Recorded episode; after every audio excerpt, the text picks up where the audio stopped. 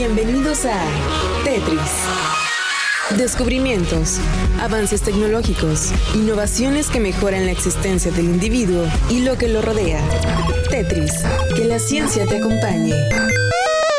La mayor parte de las señales alienígenas que se captan en los centros de investigación serios provienen de frecuencias de radio.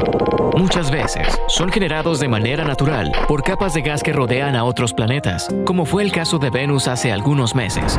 Cuando los satélites artificiales entran en contacto con estas ionosferas, reportan actividad de radio que en algunas ocasiones han llevado a interpretaciones erróneas. Muchas de ellas se vinculan a la existencia de vida extraterrestre inteligente que está intentando ponerse en contacto con la Tierra. Hasta ahora no hay evidencia concluyente de que algo así haya sucedido.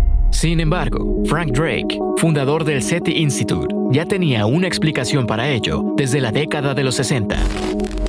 No descartaba la posibilidad de que otras civilizaciones existieran en otros rincones del cosmos. Por el contrario, concluyó a partir de una ecuación que lo más probable es que ya estuvieran extintas, y lo que en realidad nos llega a la Tierra son las reminiscencias milenarias de su actividad. Recientemente, un equipo de científicos en Estados Unidos volvió a revisar las investigaciones de Frank Drake para entender la relación de su ecuación con las supuestas señales alienígenas. Estos investigadores suponen que las civilizaciones comunicantes hipotéticas envían señales electromagnéticas isotrópicas durante un cierto periodo de tiempo y que la tasa de natalidad de las emisiones es constante, así como su índice de nacimiento se mantiene constante. De manera proporcional, las muertes también lo son.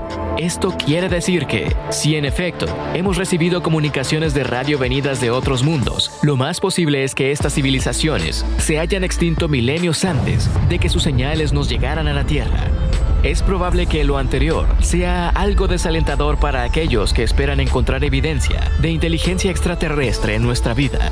Incluso si logramos captar señales alienígenas de civilizaciones activas, lo más probable es que nuestra propia raza no viva lo suficiente para establecer un contacto real con ellos. ¿Y tú qué opinas? ¿Estás de acuerdo con esta idea? Esto fue Tetris por Radiante FM.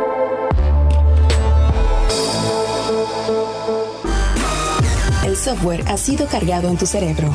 Ahora puedes usarlo y compartirlo. Esto ha sido todo en Tetris. Te esperamos en la siguiente emisión. Tetris, que la ciencia te acompañe.